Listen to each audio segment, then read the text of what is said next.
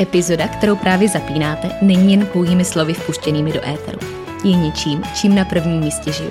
Jako člověk, i jako výživová specialistka. Pro více informací o mě, konceptu odborného nutričního poradenství MG Coaching a možnostech individuální spolupráce můžete mě a můj tým kontaktovat na www.marketagajdosova.com.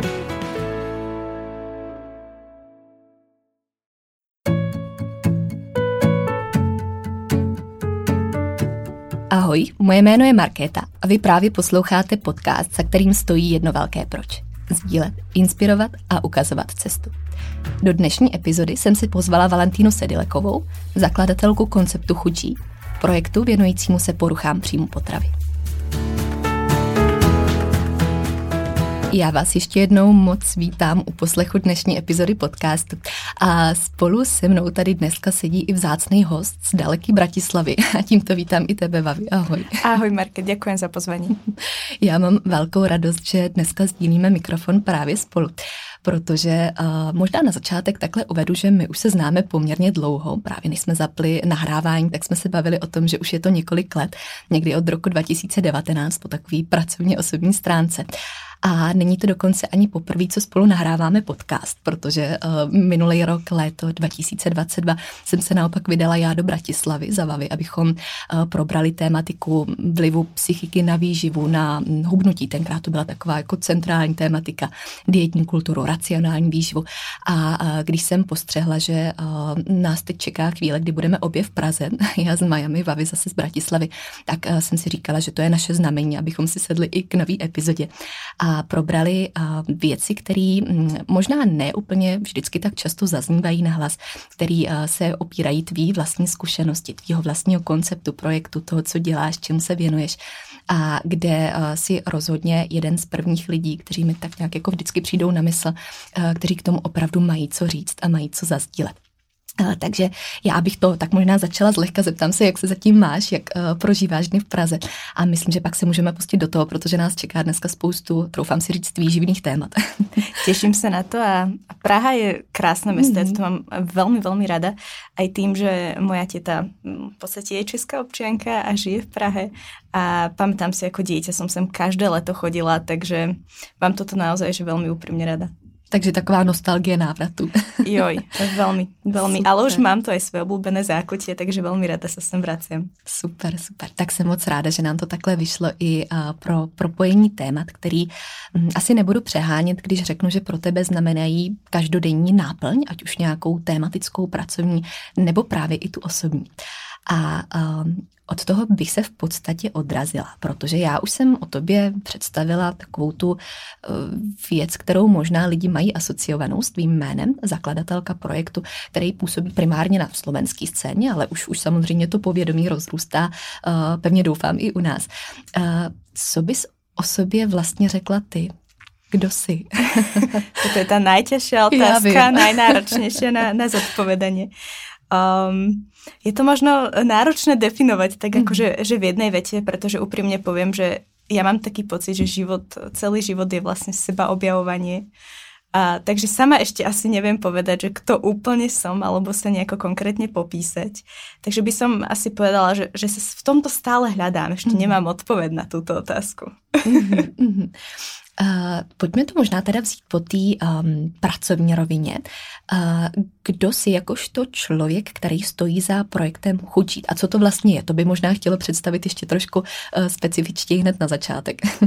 tak um, v podstate som zakladateľka toho projektu. Mm-hmm. Um, je založený na základe mojej osobnej skúsenosti. Uh, takže v súčasnosti som aj peer konzultantka, spravila som si viaceré vzdelávania tejto téme, čiže dokážem vlastne poskytovať rovesnickú podporu ako súčasť multidisciplinárneho týmu a celkom tak so smiechom si hovorím, že, že, že som si tak ako pripravila to pracovné prostredie, lebo v podstate ako pír môže človek pracovať len ako súčasť nejakého týmu odborníkov a, a v podstate ten v rámci chuť je a existuje a som za nesmierne vďačná lebo pracujem s ľuďmi šikovnejšími a, a múdrejšími, než som ja, to je veľmi inšpirujúce a, a hlavne veľmi ľudskými. A vlastne chuť tvorí v súčasnosti nejakých okolo 30 ľudí Máme tam psychologičky, nutričné špecialistky, máme tam ľudí v pozadí, ten náš taký režijný tím, ktorých síce možno, že navonok až tak nevidno, ale sú strašne, strašne dôležití. A vlastne spoločne sa snažíme pomáhať ľuďom a rodinám, ktorí majú poruchy príjmu potravy. A, celá tá možno, že vízia nášho projektu alebo to, ako pracujeme, v podstate vychádza aj z toho, čo som si ja zažila. Um, a v podstate, ako som sa liečila z poruch príjmu potravy, tak um, jednako som vedela, že ja som nikdy nemala úplne tú odbornú pomoc takú mm. komplexnú a, a takú, aká by mala byť. Takže to je určite také, taká moja veľká motivácia, že uh, aj tým napríklad, že som veľmi inšpirovaná vami v Českom, že ako to tu funguje, aspoň teda na papieri, mm. ako by to mohlo ano. fungovať, alebo aj v zahraničí kde fungujú rôzne sociálne alebo teda mm. služby, ktoré sú kryté zdravotným poistením čo u nás na Slovensku nemáme, že ešte sme tak trošičku v pozadí, teda v úzadí, alebo nechcem to povedať, že za opicami to je mm. také, lebo vôbec nie. Myslím si, že na Slovensku máme veľmi šikovných rôznorodých odborníkov, ale stále si myslím, že tá pomoc ľuďom s poruchami príjmu potravy sa má kam posúvať. Takže to je asi uh, taký ten môj denný chlebík uh, tých poruch príjmu potravy, čo znie celkom uh, paradoxne. A okrem toho teda študujem v súčasnosti psychológiu, uh, takže, takže tak pendlujem medzi týmito dvoma svetmi. Um, trošku tej pomáhajúcej profesie, uh, veľkú časť je skôr taká tá organizačná, administratívno holka na všetko práca mm-hmm. a potom, potom mám to štúdium uh, v téme, v ktorej som sa v podstate, myslím si, že našla. Mm-hmm, která vlastně dokonale zapadá jako takový ten dílek mozaiky do těch souvislostí. Že jo? Tak, určite áno, ale uh, nebolo to pre mňa, že, že som sa mhm. narodila, vedela som, že chcem sa venovať psychológii, vôbec nie. Um, že cesta k tomu bola kľukatá. Ja som uh, v podstate keby som išla študovať nie pod strednej škole, tak uh, asi by som išla na nejaké európske štúdia, medzinárodné vzťahy, veľmi malá politológia, uh, ale tým, že v podstate som bola aj trošku unavená, že som študovala dve stredné školy naraz, mm. čo teda uh, bolo celkom, celkom náročné pre mňa a ja som to nazvala, že som tak akademicky vyhorela. Uh, tento termín samozrejme neexistuje, ale ja som tak cítila, že, že viem už, keď som dokončila jednu školu a išla som teda posledný rok už dokončiť tú druhú, tak ja som, ja som sa nevládala učiť, že, že to malo také tie známky vyhorenia a vtedy som cítila, že si potrebujem oddychnúť. Zároveň sa mi, mm, vtedy som mala také pomerne náročnú fázu bulímy, aj keď ktorá fáza bulímy nie je úplne náročná. Mm-hmm. Uh, ale cítila som, že, že, že sa chcem dať dokopy. Takže som uh, si vtedy dala pauzu. V podstate tú jednu školu som, som nedokončila a, a venovala som sa sebe. A, takže to hodnotím a, napriek tomu, že to nebol ľahký krok, lebo niečo nedokončiť je ťažké, ale, ale bolo to veľmi dôležité, pretože v ten rok, to bol paradoxný covidový rok 2020, bol pre mňa taký veľmi intenzívny, čo sa týka aj liečby a, mm-hmm. a v podstate som sa vtedy tak nejak o, dala postupne, postupne dokopy. Mm-hmm. A keď som si tak nejak akože hľadala štúdium alebo prácu, ešte som aj nevedela, že či chcem ich študovať. Ja som vtedy bola zamestnaná v reklamnej agentúre, robila som account manager, teda accounta, čo bola vlastne jediná vec, ktorú som vedela nejak robiť so strednou školou, lebo som teda vedela robiť projektový manažment, keďže som popri tom mala projekt. Takže vtedy môj život tvorila práca v reklamnej agentúre alebo neskôr práca už v inej firme a popri tom som vlastne dobrovoľničila v rámci Chužiť. V podstate ja som bola dobrovoľník, už sme mali prvú, prvého človeka, prvú odborníčku zamestnanú, ale som teda ešte stále bola dobrovoľník. A až napokon v podstate chuťou žiť sa živím, alebo že je to mojo, moja práca v podstate no, rok a pol, že vo februári minulého roku som prvýkrát teda do toho tak nejak naplno skočila. Mm-hmm. A chvíľku som odratávala, že zvládla som to, pol roka zvládla som to, rok zvládla som to a už som prestala počítať, čo je dobrý znak aj vo vzťahu. Keď človek už nepočíta, koľko mesiacov sme spolu. A, a, a som strašne vďačná. Mm-hmm. Takže som to je takový vďačná. symbolický výročí tady zapečetěný. A jak tomu moc gratuluji i takhle do mikrofonu, protože uh, jsme se právě spolu taky bavili, jak za relativně krátkou dobu, co se známe, což teda můžeme říct nějaký ty čtyři roky víceméně, byť na začátku virtuálně opakovaně, tak uh, jak neskutečně rychle se všechno vyvíjí i v rámci projektu, v rámci celé té tématiky, uh, celé tvý cesty a uh, že vlastně vůbec není na škodu vracet se retrospektivně k tomu, kde to všechno začalo, protože to nádherně definuje, troufám si říct, to tvoje poslání, který v tom máš a vlastně to zapálení, se kterým ovšem mluvíš, co do toho vkládáš a který já vždycky věřím, že mluví ještě hlasitěji než ty slova takhle sami. A, chytla bych se specificky um, frázi, kterou si zmínila, to, že když uh, ty jsi byla uh, v nějakých ranějších fázích vlastně svý vlastní cesty, když tam probíhala nějaká léčba, nebo možná právě ještě úplně neprobíhala, ale zkrátka tam ta cesta byla aktivní, uh, že si vlastně nikdy neměla k dispozici takový, řekněme, komplexní řešení nebo komplexní pomoc. Nebo jinými slovy, neměla si k dispozici to, co si potřebovala co bylo konkrétně to, co si potřebovala a co si nikdy nedostala, nebo co si měla pocit, že vlastně neexistuje? Tak um, v tom čase ja si pamätám, že, že ja som ako dieťa bola veľmi úzkostné, uh, takže v podstate som sa od detstva potýkala s nejakými, uh, viem, že keď som bola menšia ešte pred mm-hmm. poruchami príjmu potravy, um, som p- sa snažila teda uzdraviť uh, z OCD, obsednatno kompulzívne poruchy. A to si pamätám, že to bolo ešte také obdobie, kedy bola, a však myslím si, že tá stigma je tu stále, mm-hmm. ale ešte pred tým covidom a o to v mojom detstve to bolo také uh, výraznejšie. A ja si pamätám, že ja som klamala, že chodím k psychologičke, ja som si vymýšľala, že chodím ku kožnej na alergológiu. Možno, že si museli učiteľia a spolužiaci myslieť, že akože čo to ja mám. Keď celý tým lékařů, že jo, kolem sebe. no. Um, ale, ale takže toto by som pomenovala asi ako prvú vec, mm-hmm. že, že aj v tom období, kedy ja som mala 15-16 mm, rokov, tak uh, mať anorexiu um, nebolo ako keby človek sa proste cíti byť sám, mm-hmm. tak by mhm. som to zadefinovala. Že, a však to je aj tá myšlienka pírov, hej, že ľudia, keď si prechádzajú niečím ťažkým a niečím náročným, tak v podstate hľadajú niekoho, kto si prechádza niečím podobným ale v tej dobe tým, že sa o týchto veciach veľa močalo, uh, na internete boli primárne také tie, také tie klasické články, mm. uh, čo, to vlastne znamená o, o jednom jablčku denne, trčiacich kostiach. Mm-hmm. Um, tak, uh, a hlavne naši sa cítili sami. A, a to som si veľmi, veľmi vedomá a, a preto sa aj vlastne v rámci Chužiť snažíme tvrdiť aj programy alebo pomoc pre rodičov, lebo aj keď sa tak ako retrospektívne na to pozeráme, tak naši sa proste cítili byť veľmi mm. sami a nevedeli, čo majú robiť. Takže myslím si, že to takéto povedomie uh, v tej dobe obzvlášť chýbalo.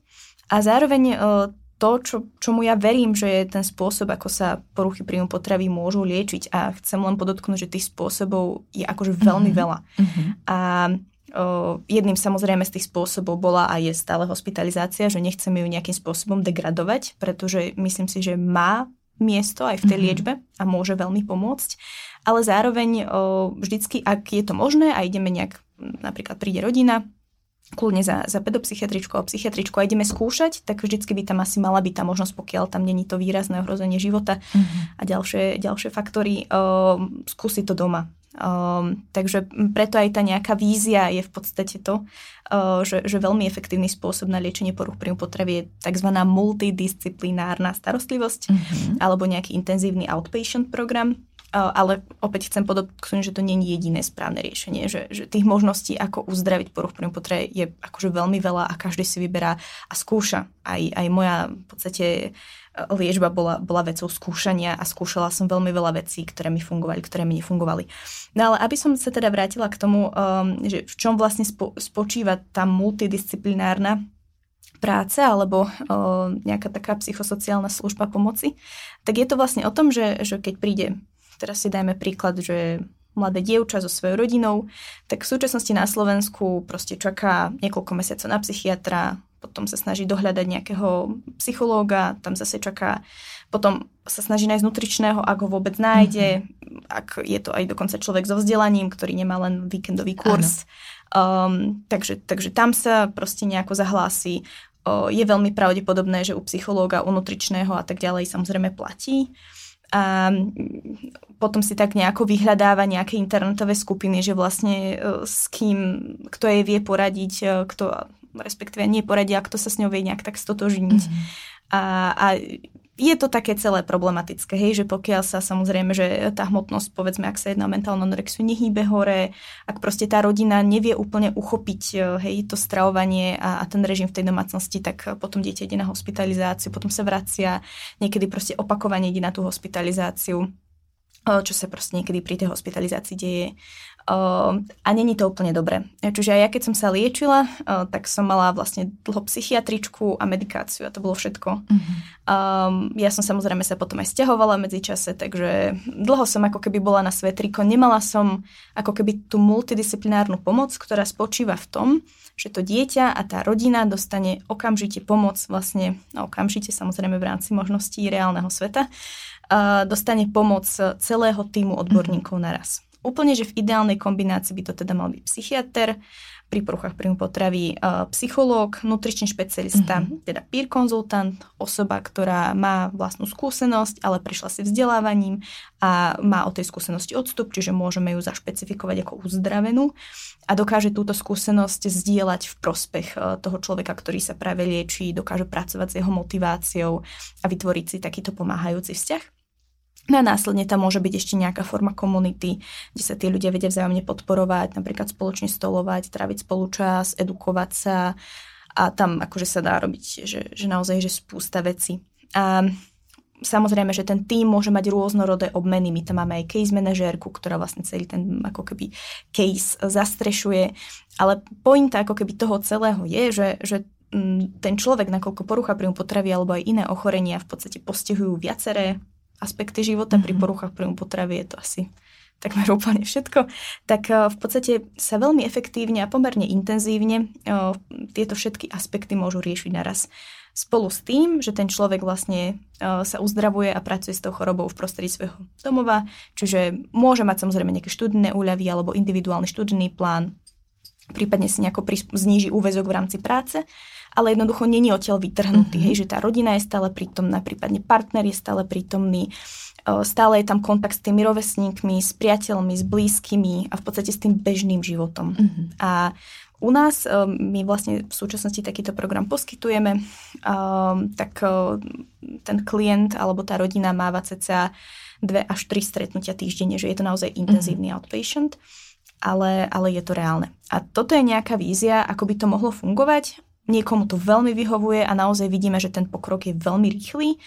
U niekoho, um, tým, že my ten program máme limitovaný na 6 mesiacov, lebo je to zase hradené z niečoho a tak ďalej, tak ďalej, uh, tak u niekoho to spraví, povedzme, že z nejakej fáze prekontemplácie, čiže nechcem sa liečiť, sa dostane do fáze, chcem sa liečiť, ale keď od nás odíde, tak proste bojuje ďalej.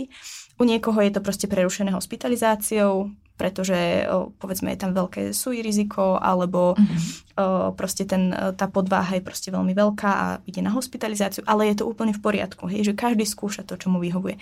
A keď už zakončím tento svoj ďaleko siahly monolog, tak by som... Ale dôležitej. dôležitý. Tak by som povedala, že, že, že toto je niečo, čo som mm-hmm. ja mhm. nezažila a toto je niečo, čo ja veľmi túžim, aby ľudia zažívali, aby to bolo mm-hmm. dostupné um, a aby proste to bolo efektívne, komplexné a a dostupné bolo to slovo, ktoré, mm-hmm. okolo ktorého sa tak točím, ale to je asi mm-hmm. veľká téma sama o sebe. Rozumím. A myslím si, že monolog byl naprosto na místě, aby vykreslil právě ten obraz a tu závěrečnou myšlenku toho, že to byla vlastně ta vize a motivace, kterou ty si cítila, že si neměla, že ti nebyla dostupná a že v tom je um, teď vlastně to silný přání z tohohle udělat ideálně normál, ideálně něco, co je vlastně standard, což samozřejmě za sebou nese spoustu tvrdý a těžký práce, k čemu se ještě taky dostaneme. Ale uh, já tady ještě odložím uh, pro ty z vás, kteří mě posloucháte možná už dlouhý roky, že tohle je přesně ten důvod, proč tady i ode mě tak často zaznívá slovo multidisciplinarita a interdisciplinarita, to, že to není nikdy o e, jednom aspektu vytrženým z toho kontextu nebo z nějaký mozaiky souvislostí, ale že to dává nejlepší a ten nejefektivnější možný smysl teprve v momentě, kdy je to všechno pospojované dohromady což vůbec nebývá samozřejmostí. A my se ještě určitě dostaneme i k roli jednotlivých specialistů, toho, co vlastně dělají. Každopádně já bych moc ráda ještě trošku nastínila i právě tu tvoji vlastní osobní rovinu, protože věřím, že je to vždycky právě taková ta fáze stotožnění a toho, že tady o tom nemluvíme jenom jako o faktech a o velkých tématech, ale o něčem, čím doslova do písmene žijeme. Takže bych se ještě ráda vrátila na začátek tvý vlastní cesty. A pojďme zkusit nastínit, kdy vlastně vnímáš ty sama osobně, že se sporu příjmu potravy stalo v tvým životě místo, nebo nějaký, nějaký téma. Eh, ačkoliv v tu chvíli to tak samozřejmě nebylo vnímaný, ale kdybys mohla jít zpětně do minulosti, eh, kde vnímáš, že se to v uvozovkách zaháčkovalo jako nějaký problém, který eh, potom začal nabírat na nějakých dalších rozměrech. Tak ja si čoraz viac uvedomujem, že o, ešte keď tak možno, že prebehnem, že, že v tej liečbe poruch príjmu potravy my veľmi často tú, to ochorenie tak externalizujeme. Mm-hmm. A ono je to hrozne dôležité pre tú prácu s tým ochorením, lebo to ochorenie dokáže nabrať také deštruktívne rozmery, mm-hmm. a preto je to ochorenie. Ale zároveň um, to, čo ja na sebe vnímam, je, že tá porucha príjmu potravy je veľmi silný zvládací mechanizmus. Je to nejaká naša zranená, ubolená časť, uh, ktorú jednoducho niečo, čo nám chýba. Hej? A niečo, čo si my jednoducho vytvoríme a ono je to v istom zmysle veľmi obdivuhodné, že sme schopní si vytvoriť niečo, čo nám vo veľmi ťažkých situáciách dokáže pomôcť. Mm-hmm. A ono to môže, že teraz vyznie veľmi kontroverzne, že ja vlastne hovorím, že porucha príjmu potravy je super a to absolútne nehovorím, lebo to tak nie je. Porucha príjmu potravy je niečo, čo nám ubližuje, čo nám ničí život a čo nás istým spôsobom zabíja ale zároveň nemôžeme sa za to trestať a zároveň nie je to úplne niečo, čo tak akože sme sa nadýchli a, a prišlo to mhm. do nás. Hej. Čiže ja si pamätám, aby som uh, zase túto svoju teóriu nejak tak akože... Zaintegrovala. Uh, zaintegrovala na tom, na tom svojom mm. príklade, tak ja som ako dieťa bola veľmi úzkostné, chýbal mi pocit bezpečia, jednoducho bývala som aj pomerne často taká že, že keď som si prežívala niečo ťažké, tak som bola naučená, že to mám zvládať hod sama. A ja som isté veci nevedela zvládnuť sama, lebo som bola dieťa. A aj keď sa dívam na tú svoju takú cestu toho dospievania, ja som si vždy snažila nájsť niečo, nejaký spôsob, ako sa viem zregulovať. A vtedy som to vnímala, že ja stále zlyhávam, ale tuto som si našla nejakú barličku, ktorá mi pomáha, ale vlastne je to niečo mhm. patologické, preto to ideme riešiť. Ale, ale akože keď sa dívam teraz spätne, tak uh, mi je to samozrejme trošku ľúto, ale zároveň je to veľmi obdivuhodné. A, a preto ja aj veľmi obdivujem všetky naše klientky a klientov, pretože oni, keď si zažívali niečo ťažké, oni si dokázali nájsť niečo, čo proste im pomáhalo v tom danom momente. A áno, prišli sem, pretože je to niečo, čo im ubližuje, čo ich zabíja a zároveň to, čo my robíme ako keby na tej ceste tej spolupráce a, a toho uzdravenia, to, čo som vlastne robila aj ja na tej svojej ceste toho uzdravenia, bolo uvedomiť si a získať nové nástroje mm-hmm. na to, že ja nepotrebujem tú chorobu na to, aby som sa zvládla zregulovať, nepotrebujem tú chorobu na to, aby som dokázala žiť plnohodnotný, kvalitný život. Žijem teraz bez ochorenia, bez tej patológie alebo symptomatiky poruch potravy a môj život je plnohodnotný, kvalitný. A to som ja potrebovala pochopiť ale zároveň to znamenalo to ochorenie púšťať a hľadať si nové spôsoby. Mm-hmm. A to je vlastne aj o tom posilňovaní tých zdrojov. Takže aby som to teda tak uh, opäť nejako, nejako zhrnula, tak, uh, tak preto ani tá odpoveď na otázku nemôžem povedať, že, lebo tak klasicky áno, keď som mala okolo 8 rokov, prípada, začala som si prípadať, že som tučná, že mám veľké brúško a som si stiahovala opasok. A vlastne to už bola tá prítomnosť toho ochorenia. Ale v podstate opäť som si ten opasok zaťahovala preto, lebo som mala nejakú úzkosť mm-hmm. a nevedela som ju inak zvládnuť. A samozrejme v kontexte toho, v akom svete žijeme, ktorý je výkonový, nátlakový um, a kde jednoducho je um, veľmi dôraz, ako zdôrazňovaná nejaká tá hodnota založená na tom, ako vyzeráme, tak aj mňa to samozrejme ovplyvňovalo, ovplyvňuje to mnohých mladých ľudí, ale ten, ten ako keby problém bol, že, že, že, že mi chýbali tie zdroje alebo nejaké tie schopnosti, ako som to mohla zvládnuť. A vtedy si moja detská hlavička vymyslela toto. Mm-hmm. A uh, v podstate postupom času uh, som tým, že mi to kvázi fungovalo, hej, že bola nejaká úzkosť a v podstate som spravila nejaké správanie, podobne ako pri OCD, hej, že som si spravila nejaký rituálik, že som postavila pohár a položila som ho a potom som to zopakovala, tak to mi dávalo pocit ubezpečenia. Podobne to funguje aj pri tých poruchách príjmu potravy, že keď si odoprieme to jedlo, alebo naopak sa prejeme, alebo potom kompenzujeme, tak sa deje veľmi podobný mm-hmm. mechanizmus toho celého. Takže, uh, takže to ochorenie ako keby tam, tam prišlo ako taká barlička. Um, ešte mi aj teraz napadlo, sme to riešili s jednou uh, našou klientkou v rámci, v rámci peer podpory, že my veľmi často v tom ochorení túžime po nejakom ocenení Uh-huh. Um, v podstate celé to ochorenie je založené na, na pocite menej cenosti, na tom, že si našu sebahodnotu, to kým sme, prepojíme v podstate uh, s tým, ako vyzeráme, s našou schopnosťou kontrolovať si našu hmotnosť a, a náš výzor. A my strašne od tej choroby túžime počuť, že teraz je to dosť, teraz si dostatočná, teraz je to v poriadku, hej, také, takéto takú tú pochvalu. To, že, tú to, že, vlastne. Presne tak, že nás mhm. niekto validuje, zavesí nám na krk tú medailu, mm-hmm. že teraz si super, teraz si to dokázala a tak, tak to budú sebou spokojná. Ono to nikdy nepríde. A, a pre mňa bolo tiež dôležité uvedomenie, keď, keď som si tak vlastne povedala, že, že ja som to celý čas celá od choroby, ale že v podstate, že, že čo je choroba? Ja som tú validáciu celé, celý ten čas celá od seba. Uh-huh. A ja som si ju nikdy nebola schopná dať, tak ako mi choroba ju nebola nikdy schopná dať. A práve tam som sa cez tú liečbu dostala. Že, že som si tak nejak začala byť vedomá tej svojej hodnoty a že už mám aj momenty, kedy si viem povedať, že, že ale je to OK a tak nejak akože si pomenovať, zmieriť sa s tým, že proste nie sme perfektní, nie sme dokonalí, ale tak to je a, a je to v poriadku. Um, Takže viem, že mám veľmi také skokovité myšlienky, asi som neodpovedala úplne jednohľadom na tú otázku, za čo sa ospravedlňujem, je skoro ráno. je to tak. A, no, keď pozerám, že už nie je až tak skoro ráno. Um, ale, ale chcem tým vlastne povedať, že, mhm. že, že jednako, aby sme sa nevinili za to ochorenie, druhako, aby sme e, to ochorenie vnímali aj ako niečo, čo, čo, nechcem to nazvať ako takú barličku, ale že to nie je nejaký diabol, ktorý do nás vstúpil mm-hmm. a zároveň, že je to niečo, čo sme si nejak tak proste vynašli, aby nám to fungovalo a ono nám to zafungovalo v tú dobu, čo neznamená, že nám to neubližovalo, ono nám to veľmi ubližovalo, bol to veľmi nezdravý, proste seba zničujúci spôsob, ako zvládať nejaké situácie. A práve preto skrz tú liečbu sa vieme naučiť fungovať naozaj kvalitne, plnohodnotne, s vedomím si svojich schopností, s vedomím mm-hmm. si toho, že ja dokážem zvládnuť aj seba ťažšiu situáciu bez toho ochorenia, lebo mám na to tie schopnosti a v podstate posunúť sa ďalej. A, mm-hmm. a som presvedčená, že tou liečbou sa nám výrazne skvalitňuje náš život a to uzdravenie vyzerá u každého trošičku inak, ale ten výsledok toho kvalitnejšieho života je tam rovnaký. Mm-hmm. Rozhodně, rozhodně. Já jsem moc ráda, že tady zazněla i ta myšlenka, o který se zmínila, že to možná vyzní trošku kontroverzně nebo paradoxně, že tady vlastně jako v uvozovkách zmiňujeme, že je na tom něco super, jak by to vyznělo bez kontextu, kdyby tam nebyl ten dovětek.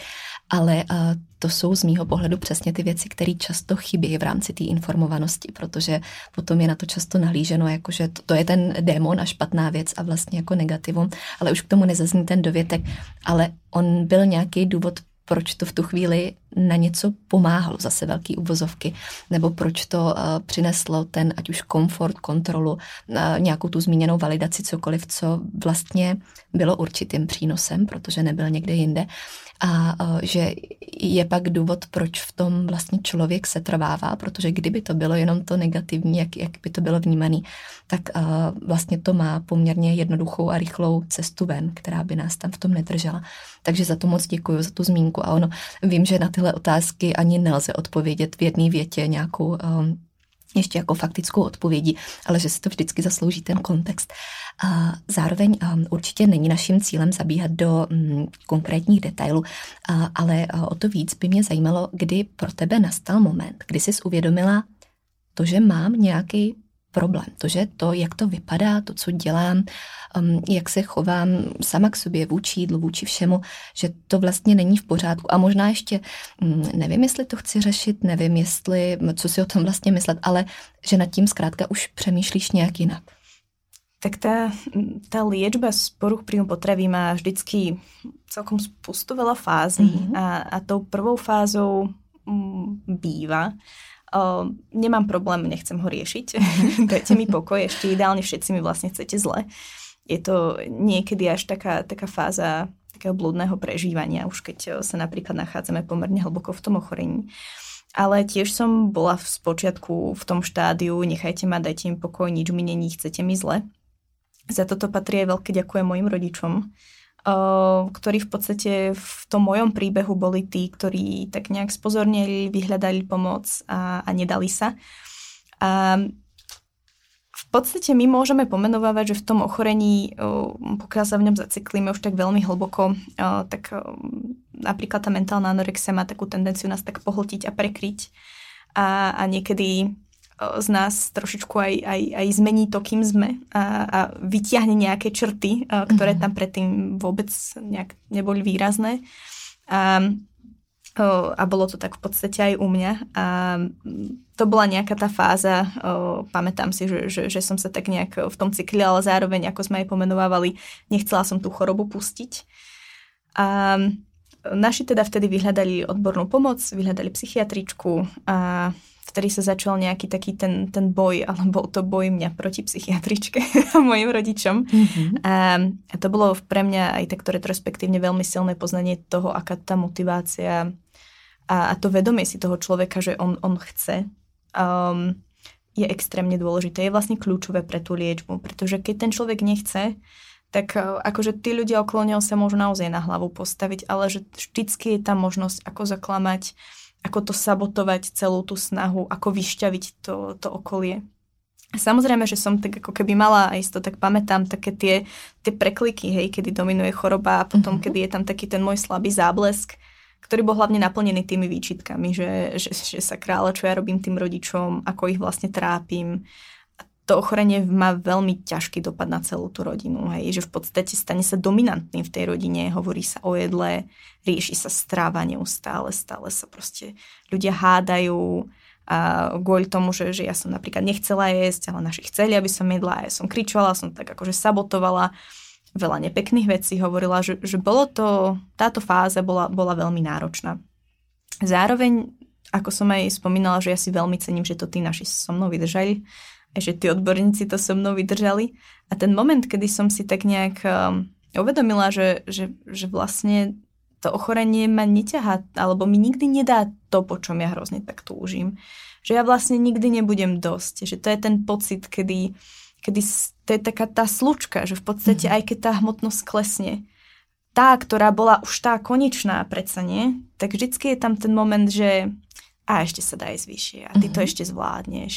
A keď to nezvládneš, príde kritika, prídu výčitky.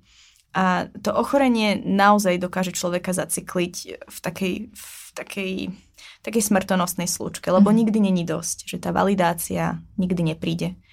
A um, pre mňa to bol taký moment, že som sa už cítila no, fyzicky zle, psychicky veľmi zle a že aj taká tá predstava toho, že anorexia nás dovedie k nejakej vytúženej postave, mm-hmm. že je to skvelý efektívny mechanizmus na chudnutie, tak to, čo sa napríklad v Chužiť v rámci prevencie snažíme aj tak veľmi zdôrazňovať, je ten komplexný dopad toho ochorenia. Mm-hmm. A ja si tiež veľmi pamätám, že v podstate na svojej najnižšej hmotnosti som sa cítila najhoršie, najviac, akože asi za svoj život, najhoršie sama so sebou, najhoršie vo svojom tele. A Um, potom tam prišiel v podstate taký, taký nejaký moment, uh, kedy som mala teda nejaký taký, nejakú snahu alebo pokus to nejak celé uzavrieť a celé ukončiť, čo sa mi nepodarilo. A vďaka Bohu za to. Um, a vtedy som si nejak uvedomila, že že toto nie je život, ktorý som chcela. Mm-hmm. Viem, že tam bol ešte moment, kedy mi aj zavolal môj tréner, ja som trénovala výkonnostnú atletiku. Uh, nie na takej úrovni ako tvoj bracho, ale... ale, um, no ale... ale už jenom, že zaznívá zmínka o jakýmkoliv sportu a o ještě k tomu vrcholovějším sportu, tak tady taky sehrává důležitou roli. Áno, určite, že to je tvoja, tvoja veľká téma. Um, takže že určite, mm-hmm. môj tréner bol pre mňa veľká autorita, on mal vtedy už to 70, ja som ho mala strašne rada, dnes mm-hmm. ho mám rada. A, a on mi vtedy tak volal, že vlastne čo sa deje, on tomu proste nerozumel, mm. že, že sme sa na niečom dohadovali a v podstate, že, že sme sa trápili s niečím akože úplne iným a som toľko slobovala, ako sa už začnem mm. vrácať do tréningu a vlastne on ma, on ma nevidí niekoľko mesiacov, akože čo sa deje. A, a to bol pre mňa tiež taký, ako, tak, taká, taká facka, ale taká facka v najlepšom slova zmysle, že, že, že tá choroba mi fakt neprináša to, po čom ja túžim a nerobí ma šťastnou, nerobí ma zdravou, nerobí ma hodnotnou ani milovanou a že v podstate to, ako ja môžem získať svoj život späť, môže byť skrz to, že sa začnem liečiť. A to bol pre mňa taký ten, ten aha moment, takéto odokrytie toho závoja, že pozri sa, čo všetko si stratila. A, a že som stavila všetko na chorobu, ktorá mi nikdy nechcela dobre. Mm-hmm. Takže to bol taký ten môj moment. A vtedy som sa tak obrátila trošku karta, že som začala spolupracovať s tými odborníkmi aj s mojimi rodičmi. A začala som užívať lieky, čo bolo veľmi dôležité. A veľmi, veľmi to pomohlo, bola to taká veľmi potrebná barla. A postupne, pomaličky sa to začalo otáčať tým dobrým smerom. A tu chcem aj podotknúť, že samozrejme, že to není žiadne akože zázrak, že, že zrazu akože do pol roka som bola fungul a fit. V podstate tá moja liečba trvala nejakých 5 rokov, mm-hmm. tá aktívna liečba. Um, u niekoho je to o mnoho kratšie, u niekoho je to zase o mnoho dlhšie. Tu chcem len povedať, že to je len môj príbeh, hej, že nie, a nie je to mhm. ani pretek, že Valentína to dala za 5, tak niekto to dá za 3 a niekto to dá za 7. Mm. Není to o tom, že je niekto lepší, horší, je to proste, u každého to trvá trošku inak. No a, a postupne to, postupne pomaličky to šlo. Mm-hmm. Určitě mm, by bylo na místě trošku rozebrat i v rámci zmínky toho, jakou roli tam hráli rodiče, ehm, takovou, řekněme, praktickou radu nebo praktickou rovinu. Co bys vlastně doporučila v rámci toho, jak vypozorovat poruchy příjmu potravy eh, ve svém okolí, jakých znaků si všímat. Pokud teď třeba poslouchá mm, ať už rodič nebo zkrátka kdokoliv, protože víme, že ta prevalence v okolí eh, není úplně v nejnižších řádech, v nejnižších číslech a ta pravděpodobnost, že ehm, tím můžeme někomu zachránit život, vlastně tady nabírá taky na, na svých obrátkách. Tak eh, co jsou ty první věci, kterých ať už v rodině nebo v jakýmkoliv blízkém okolí, kterých si všímat a který by tady za tebe měl měly zaznít? Najjednoduchšie je asi všímať si také tri kategórie mhm. príznakov mm-hmm. a to sú primárne také tie signály, symptómy nejakej zmeny. A môžeme ich teda roztriediť na také zmeny správania, ale zmeny takého psychického prežívania. Tam môže mm, patriť napríklad zmena záujmov, taká apatia. Mm-hmm. Um, podľa mňa veľkým faktorom je izolácia, také, také odťahovanie sa od druhých, Môže tam byť taká strata kamarátov. Tí ľudia sa proste stiahujú do seba, začínajú byť osamelí. Um, môže tam byť e, aj, aj také osobnostné zmeny, um, môže tam byť samozrejme náladovosť, podráždenie, náhly záujem o zdravý životný štýl a nejaké záujmy, koníčky, mm-hmm. ktoré nás predtým bavili, nás prestávajú baviť.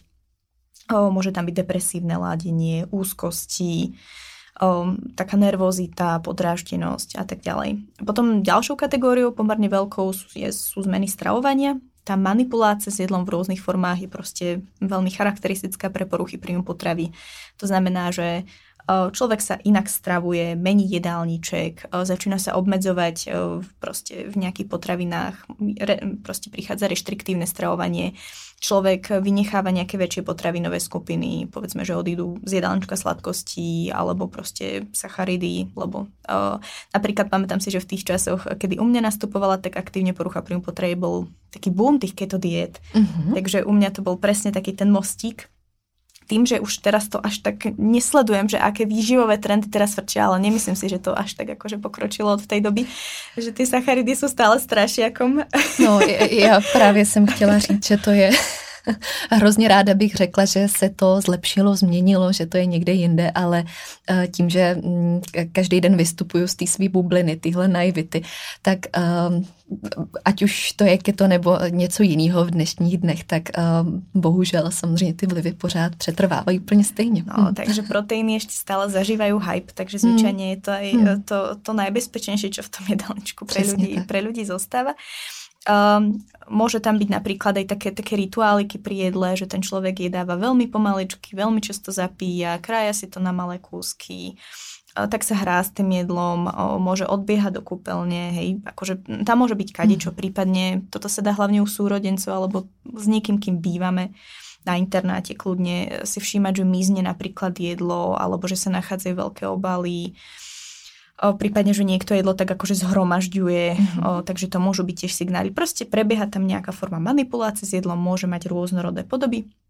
No a potom tá záverečná kategória týchto symptómov alebo zmien sú tie také fyzické zmeny. Takže môžeme vidieť, že ten človek sa menej fyzicky, Môžeme samozrejme vidieť, že buď chudne, priberá, že sa mu kolíše tá hmotnosť, môžeme vidieť, že mu padajú vlasy, alebo to už sú také veci, čo si skôr človek sám na sebe všimne, hej, že mu je stále zima.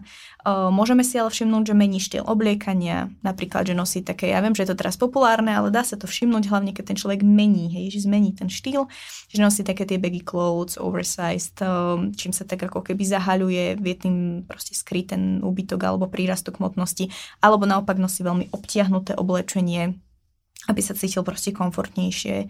Um, môžeme samozrejme, hej, padanie vlasov, lámavosť nechtov, mm-hmm. taká tá kazivosť zubov, um, môžeme vidieť nejakú tú raselovú značku, čiže takú jazvičku na chrbte ruky. Um, hej, akože tam, tam už je kadečo, ale to sú už také veci, ktoré si ten človek asi viac na sebe všimne, všimne sám, že sa niečo deje.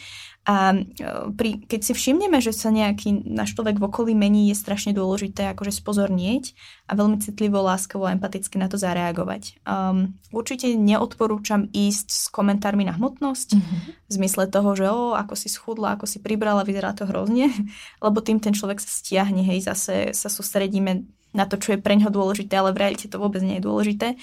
Ale práve ako keby ísť s takou toho citlivou otázkou záujmu, že vidím, že sa niečo deje, že si taká smutná, že sa od nás izoluješ, um, že vyzeráš utrápenie, chýbaš mi, som tu pre teba a tak ďalej, tak ďalej. Čiže naozaj také citlivé vyjadrenie záujmu a nemal by to byť len jeden faktor, hej, mm-hmm. že keď niekto mení stravu, tak uh, ešte to nemusí automaticky znamenať poruchu príjmu potravy. Rovnako ako keď vidíme vychudnutého človeka, nemusí to automaticky mm-hmm. znamenať PPP, ale je fajn sa zaujímať a je fajn byť blízko.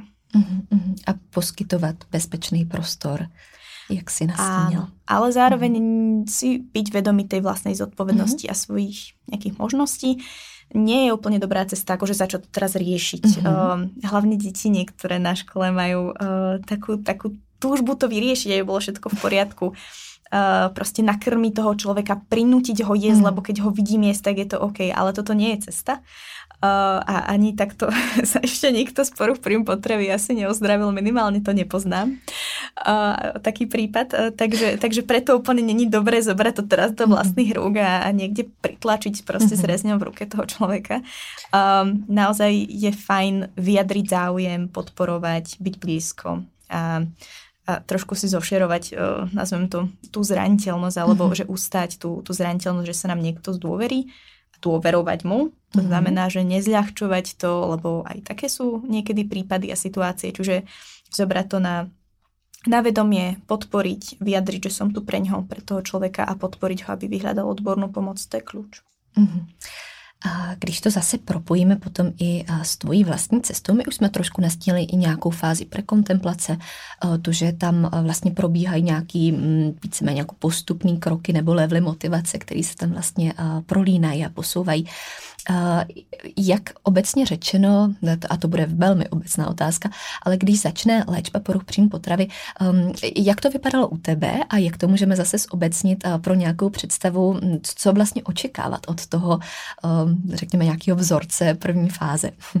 Tak tým, že to spektrum poruch príjmu potravy je veľmi široké, mm-hmm. tak aj tá liečba je v niečom odlišná, ten štart môže byť odlišný, to množstvo aspektov, hej, ktoré, mm-hmm. ktoré ten, ten človek prináša, môže byť odlišné, ale zároveň v tej liečbe, či už je to bulimia, anorexia, hocičo, tak, tak sú nejaké také veľmi podobné, podobné uh, piliere. Um, povedzme, že keď uh, premýšľam, či to vezmeme na dospelého človeka, alebo skôr na dieťa. Ale jednoduchšie to bude s dospelým, ktorý je motivovaný sa uzdraviť mm-hmm. napríklad. Mm, takže Môže napríklad vyhľadať psychiatrickú pomoc, tam v podstate prebehne nejaká základná diagnostika, psychiatr tak usmerní tú liečbu a môže navrhnúť medikáciu.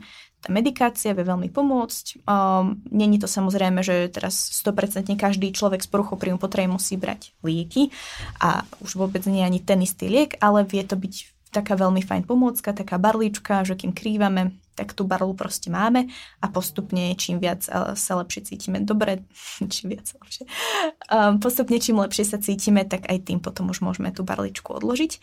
Ale teda u psychiatra prebieha toto vyšetrenie a potom prebiehajú nejaké ďalšie následné kontroly.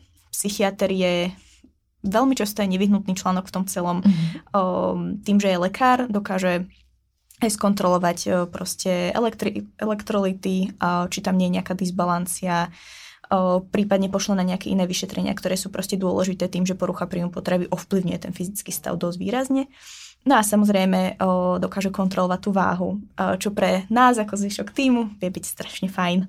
O, je to taká citlivá téma. O, potom následne o, by tam mal figurovať psychológ, to znamená o, niekto, kto ideálne má aj psychoterapeutický výcvik alebo proste vie využívať tieto techniky a kto má nejakú prax s poruchami príjmu potravy, a tam sa veľmi často na pravidelných sedeniach, ktoré by mali prebiehať ideálne jedenkrát týždenne alebo dvakrát mesačne, tak tam sa už v podstate rozoberá aj tam môže byť fakt akože strašne veľa, hej, od práce s emóciami, cez práce na seba hodnote, body image, sebaobraz, cez to, čo nám porucha dáva, čo nám berie, rôzne kognitívno-behaviorálne techniky, o, od toho, prečo porucha príjmu potreby prišla, cez to vlastne, ako, aké zdroje a, a čo môžem využívať, aby som žila bez nej. Tam akože je strašne široké portfólio možností a, a vravím, že tá porucha príjmu potravy ja napríklad sama na sebe cítim, že to, že napríklad som úzkostná a porucha príjmu potravy naseda na úzkosť, hej, to je,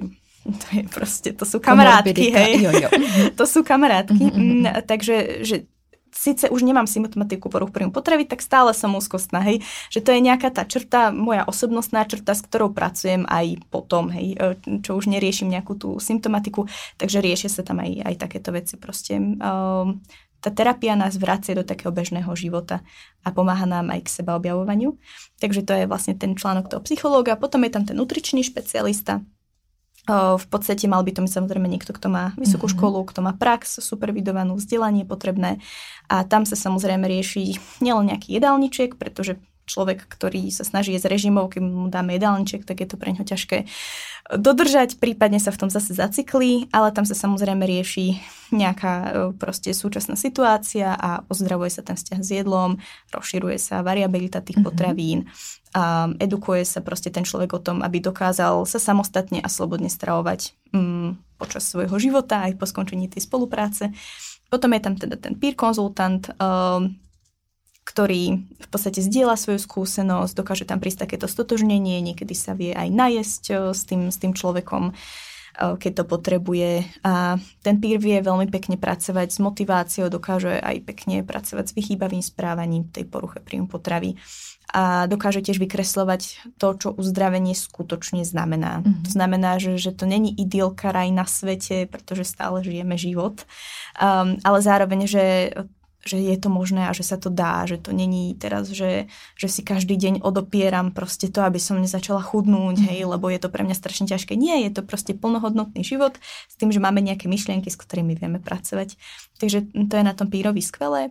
A potom tam môžeme mať naozaj, že variabilitu ďalších programov, ako sú podporné skupiny, nejaké edukačné programy, cez proste nejakých ďalších lekárov, špecialistov, tanečno-pohybových terapeutov, fyzioterapeutov. Akože tam sa fakt, že rozmanitosti medzi nekladú.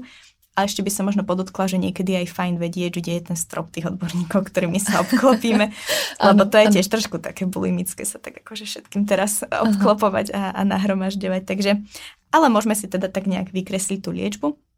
Ešte by som uh, teda dodala, že uh, toto sú tí odborníci, ale tá loptička je vždy na našej strane, že my máme tú zodpovednosť za to, uh, vyhrávať tie malé boje alebo nevyhrávať a mhm. postaviť sa a ísť ďalej takže tá liečba tiež není lineárna, je to proste dva kroky vpred, jeden vzad, ale v podstate to nás robí, to nás tak stavia na nohy. Mm-hmm. Mm-hmm. Moc děkuji i takhle, že si do toho vsunula už i ty role, které tady určitě byly taky důležité, aby zazněly. Eh, já ještě dodám, že pokud by vás zajímalo eh, víc specifik mm, k těm zmíněným levelům motivace, celkově transteoretický model, tak můžu odkázat na třetí epizodu téhle série s názvem Tak se prostě najez, kde to důkladně rozebírám, takže pokud ehm, jste se našli možná v nějakých předchozích slovech, tak to, to bude cesta, kde se můžete dozvědět trošku víc o, o té mechanice nebo o tom schématu. Každopádně, mm, když se vrátíme ještě, ještě vlastně zase k tomu tvýmu postupu, k tomu začátku, máš pocit z vlastní zkušeností, že si třeba i ty sama narazila na nějaký slepý uličky, na nějaký, nechci říct úplně špatný řešení, ale informace, které ti rozhodně nepomohly, neodborná pomoc, nešetrná pomoc, možná něco, co spíš ublížilo a k čemu bys chtěla varovat. Něco takového, kdybychom zmínili. Tak a tých uličiek bolo, bolo viac. A oni sú asi v tej liečbe istým spôsobom také prírodzené, mm-hmm. že každý sa niekedy aj v živote ocitne v slepej uličke alebo kývne na nejakú zlú radu alebo niečo vyskúša a tomu nefunguje. Takže aj u mňa samozrejme, že týchto slepých uličiek teda bolo.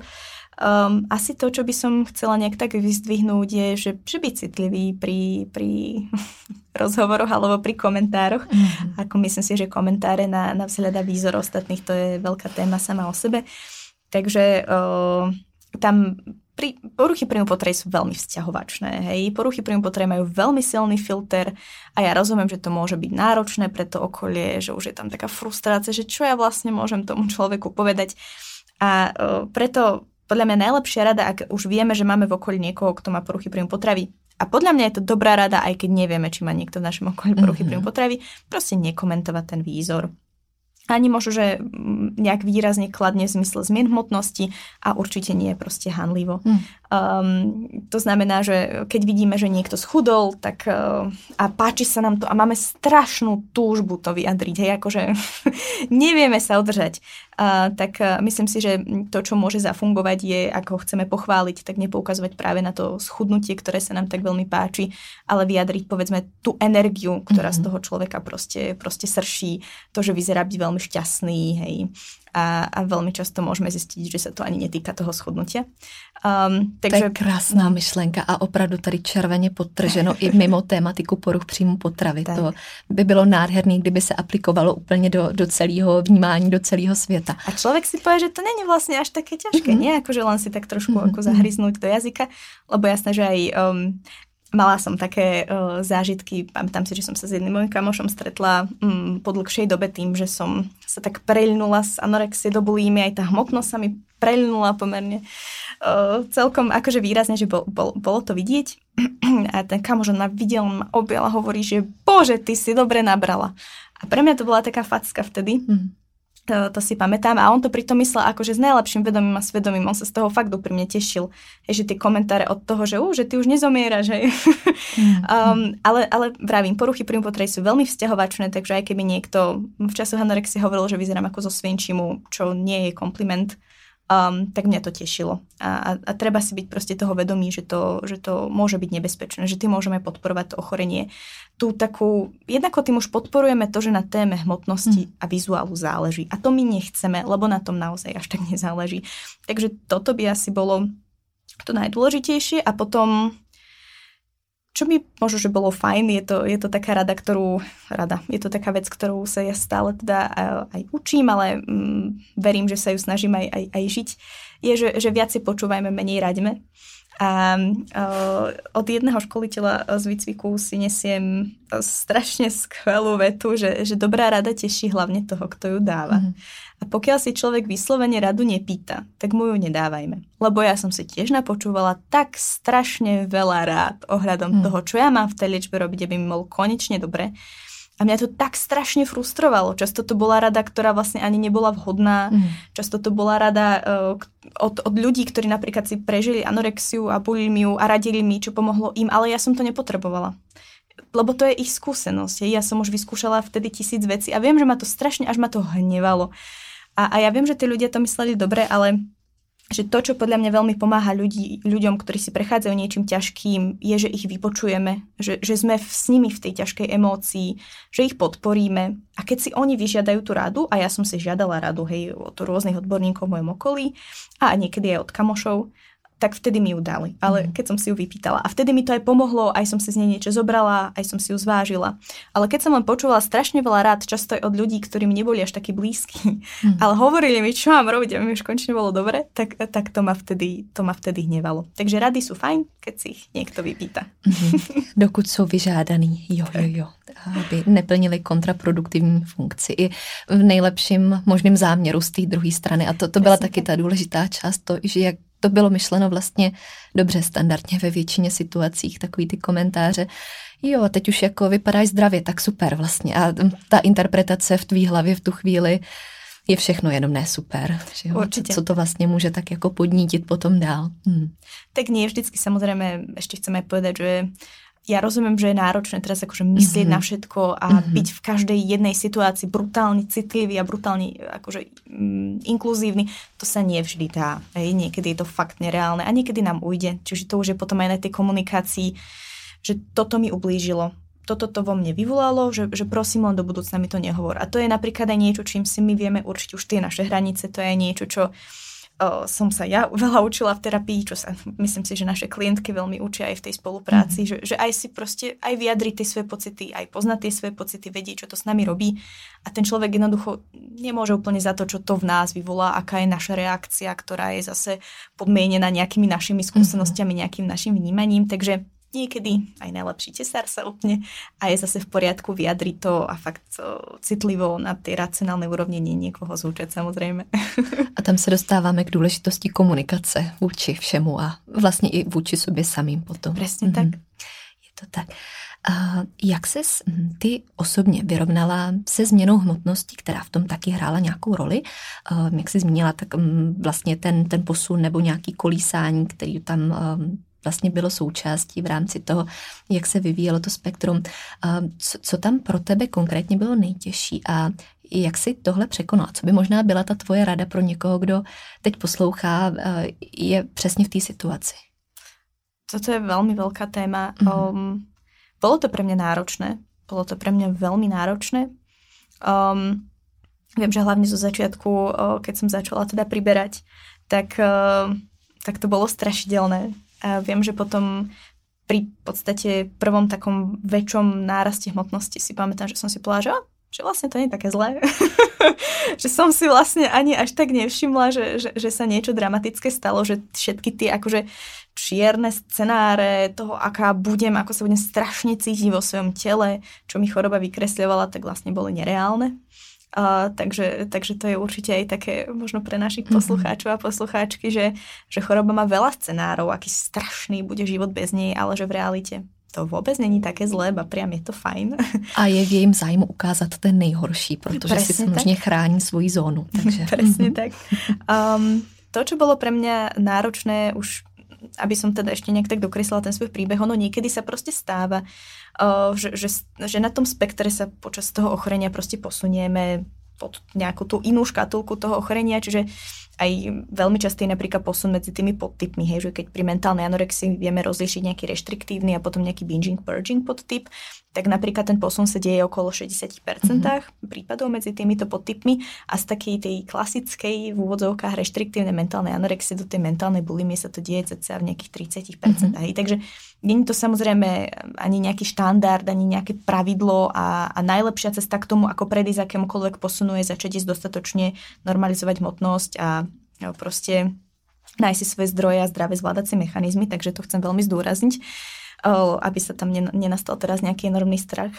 Ale proste mne sa toho stalo a to bola pre mňa asi tá taká veľmi ťažká fáza aj toho priberania, kedy v podstate už človek navýši tú stravu, uh, že, že proste mal by predsa jesť dostatočne, nie? že však uh, všetko sedí, makrá sedia, dostupnosť sedí um, a tá hmotnosť proste ide hore, hore, hore, hore a sú tam, sú tam tie záchvaty, potom je tam kompenzácia a je to taký nekonečný kruh.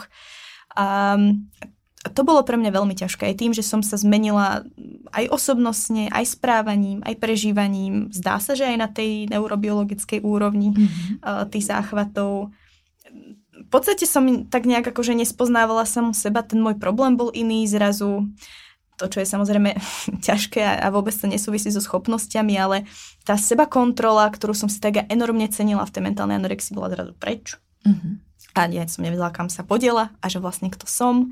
A také ten cyklus toho seba trízenia, tej, tej neschopnosti poznať a pracovať s tými emóciami, tak sa potácanie medzi tými spúšťačmi ešte k tomu, že vlastne som nemala komplexnú odbornú pomoc a často som v tom tak nejak sa potácala sama, aj keď v tom období som mala aj terapeutku, čo bolo super tak, eh, tak to bolo pre mňa ťažké, keď vlastne som už nevedela, že čo mám robiť, hej? Že, že už predsa jem dostatočne, už predsa proste mám nejaký ten režim, už proste hej, mám, mám hmotnosť aj väčšiu, než by som chcela mať a ona stále ide hore a ja neviem prečo a ja neviem, čo mám robiť ale počúvam stále, že mám jesť dosť a ja jem dosť a toto bolo pre mňa akože veľmi taký frustrujúci cyklus, mm. to bola pre mňa najťažšia fáza toho, toho priberania a ten overshooting, ktorý proste sa deje pri tý niekedy, chcem tiež podotknúť, že niekedy sa proste deje v tej liečbe poruch príjmu potreby, bol pre mňa náročný, ale zároveň tam sa veľmi pekne potom aj ukázalo tá, tá kombinácia aj toho dostatočného stravovania mm. a mhm. aj potom tej terapie a práca s tými spúšťačmi.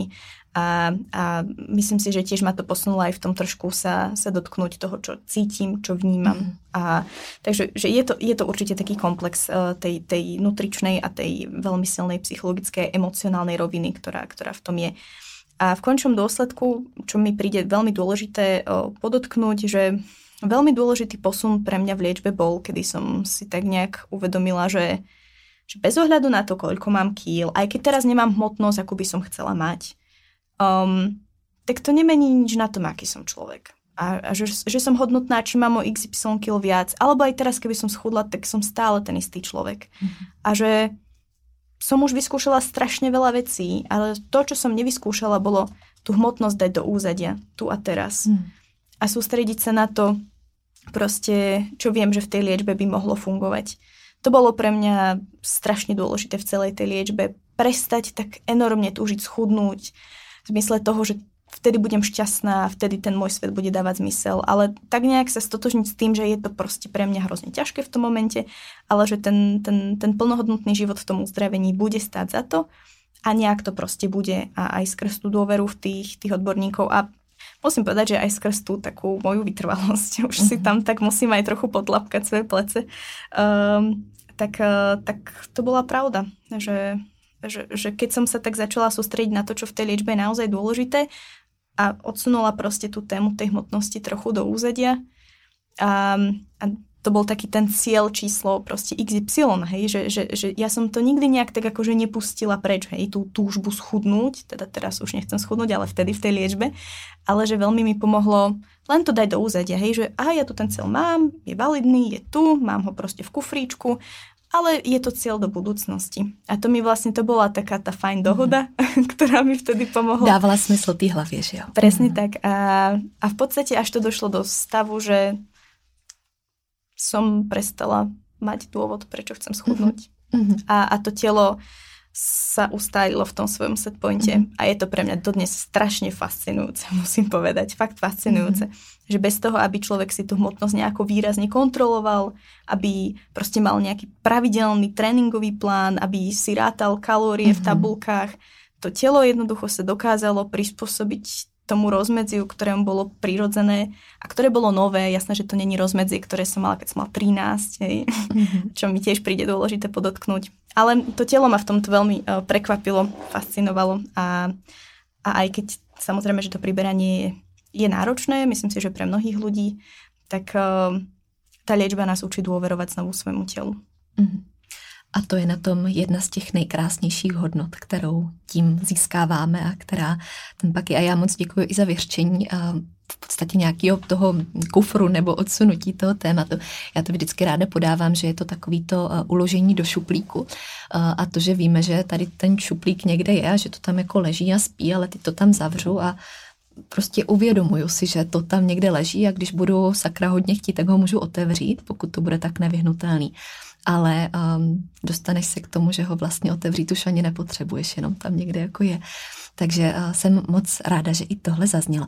A, a abychom to tak možná ještě zahrnuli, tak um, zase těžká otázka, těžko se bude hledat jenom jeden, ale co ty osobně vnímáš z dnešní perspektivy jako největší neporozumění nebo největší stereotyp uh, k poruchám příjmu potravy, kdybys měla takhle bez přemýšlení vystřelit ten první, co tě napadne?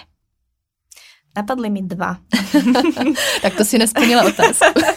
A už mi, na, už mi, už mi naplňajú. Hej, ďalšie, ďalšie. Je mi to jasný. Um, asi, asi by som pomenovala, že taký ten jeden, pomenujem teda, teda tie dva sú také celkom uh, rovnocené.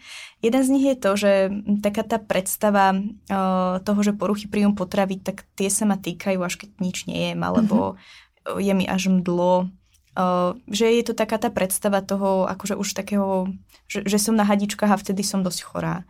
A, ale že v realite tá variabilita poruch príjmu potravy je obrovská. Uh-huh. A že neexistuje žiadne dosť chorý, že existuje, že mám problém a necítim sa dobre a chcem ho riešiť. A, a že poruchy príjmu potravy nemajú nejakú konkrétnu podobu, nemajú hmotnosť, nemajú pohlavie, nemajú... Jednoducho je to nejaké ochorenie, ktoré má rôzne podoby a mentálna anorexia sa má týkať, aj keď mám, sa ma môže týkať, aj keď mám nadváhu. Um, takže ako keby takéto, že poruchy pri potravy nie sú uniformné. Uh, teda ten mýtus je, že, že sa to týka len vychodnutých uh, dievčat v pubertálnom veku, ktoré mm-hmm. jedia jedno jablčko denne, tak to je teda ten mýtus.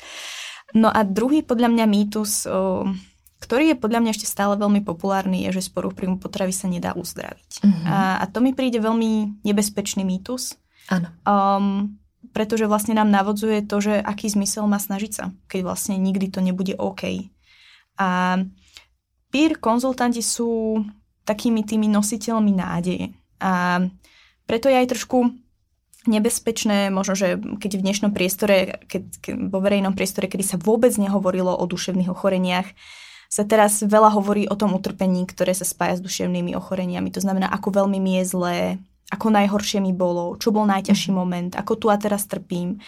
Uh, pretože keď som počúvala aj jeden podcast uh, s kolegom Marekom Adrom, ktorý má organizáciu IPčko, tak on vlastne hovoril o tom, že, že, že vlastne sme sa tak ako keby posunuli a teraz keď rôzne influenceri a celebrity vlastne hovoria o tom, že im je ťažko, tak, uh, tak decka niekedy vidia, že je cool, že mi je ťažko, takže uh-huh. preto idem na TikTok výzvu, že sa dám hospitalizovať uh-huh. do mhm. nemocnice a to je veľmi nebezpečné, pretože uh-huh. není cool ani inšpiratívne, že mi je ťažko. A preto ja uh, veľmi mám rada ten koncept pírov, je pre mňa inšpirujúci, pretože píry rozprávajú príbeh uzdravenia, nie príbeh utrpenia. Uh-huh. A ja sama na sebe vidím, že je veľký rozdiel, ako som svoju skúsenosť prezentovala a ako som o nej rozprávala o, po svojich začiatkoch a myslela som to veľmi dobre a ako o nej rozprávam proste dnes, že je tam veľký posun a že tiež som vo svojich začiatkoch a hlavne v časoch, kedy som si prechádzala niečím ťažkým, viac rozprávala príbehu trpenia a dnes sa už naozaj uh, z celého srdca snažím rozprávať ten príbeh uzdravenia. Pretože to je vlastne to podstatné, že áno, je nám ťažko. Hej? Je nám niekedy ťažko bez ohľadu na to, či máme nejakú symptomatiku nejakého ochorenia alebo proste máme ťažký deň a niekedy nám je ťažko a je to veľmi náročné, ale zároveň to, čo je na tom celom vzdielaní dôležité, je, že, že, že s tým pracujeme a že sa dá z toho dostať a že znovu sa viem dostať do toho stavu, že mi je fajn a je to ľudské a že, že je možné žiť plnohodnotný život aj s tými výkyvmi. A pri poruchách príjmu potravy není to naozaj, že to uzdravenie nie je o tom, že si odopieram tú svoju túžbu schudnúť alebo sa prejedať, ale ja vnímam to, že dá sa uzdraviť z poruch príjmu potravy, žiť plnohodnotný život, bez ohľadu na to, koľko to ochorenie trvá. A ak by som to mala možno že nejako popísať, že, že, že aký je to život v tom uzdravení, tak uh, niekedy je ľahší, niekedy je ťažší, ako, ako proste život sám. A že niekedy príde tá myšlienka, hm, že koľko to má kalórií, hej, pamätám si, ako som bola v Taliansku a, a, objednala, a objednala som si pizzu. A Taliansku, kde sa je iba pizza a cestoviny, tak to není ľahké pre mm. človeka, uh, povedzme s poruchám príjmu potravy, alebo aj proste, ktorý, ktorý tú tému má za sebou. A keď mi doniesli tú pizzu, tak mi napadla myšlienka, že, že fú, a že koľko to má kalórií, že, že nebude to dneska priveľa. Ale to bola len myšlienka. Ja som si povedala, že Kriste, že som v Taliansku vidím koloseum síce len tak ako trochu, ale vidím ho. A, a je tam. A, a, a, a ja premýšľam nad tým, že koľko to má kalórií a preto som tú myšlienku proste poslala preč. Mm-hmm. Jedla som tú pizzu, vnímala som pri tom, ako sa cítim, aby mi nebolo príliš ťažko a vládala som chodiť proste ku tomu koloseu. Mm-hmm. A, a zjedla som ju takmer celú, potom proste ten kúsok, ktorý som už nevládala, tak som nechala tak. A šla som ďalej, bez, bez výčitiek, bez neustále ich myšlenok a vracania sa k tomu, že som zjedla pizzu.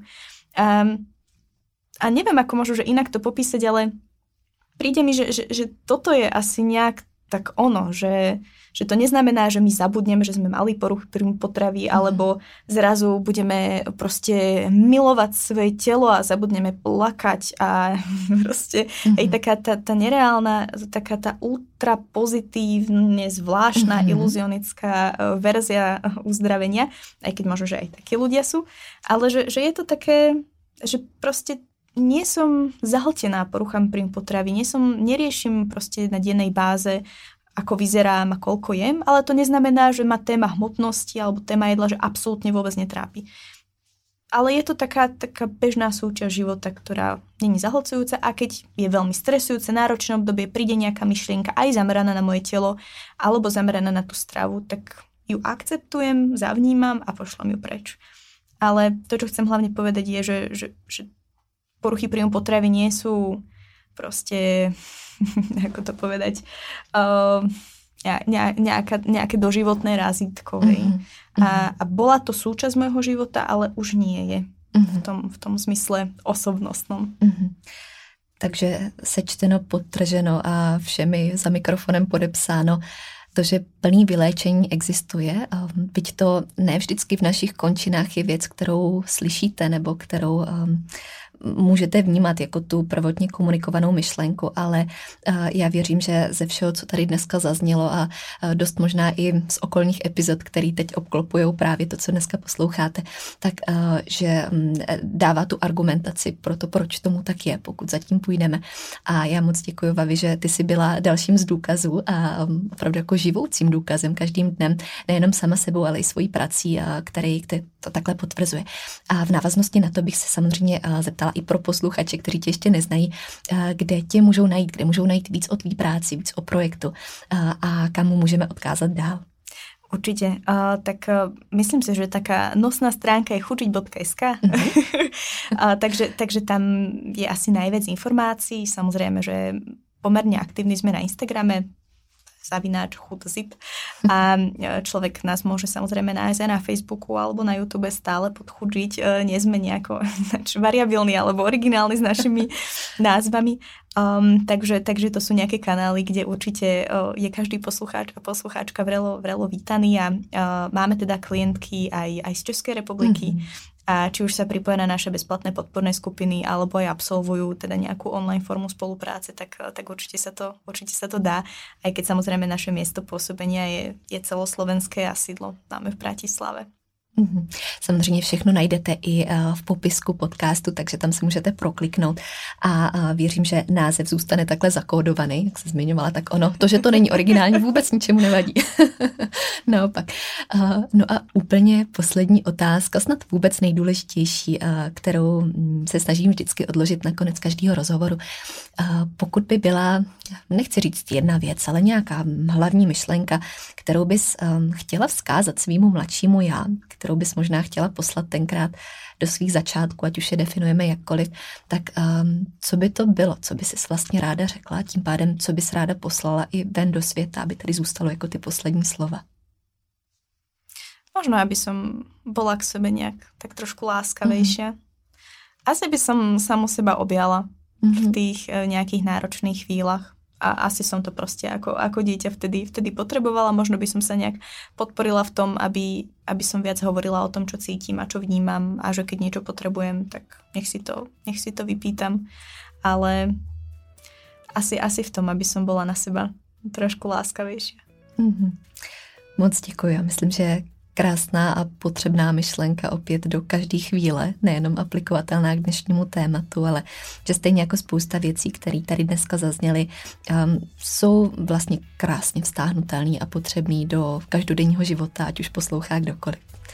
Takže já moc děkuji za tvůj čas, za sdílení myšlenky, za to, že jsme mohli takhle um, ucelit celou tématiku a snad i poskytnout trošku nový pohled na věc. A já se s vámi tímto rozloučím a budu se těšit na poslechu příští epizody. Market, velmi pěkně děkujem za pozvání. Taky děkuji a krásný zbytek dne naslyšenou příště.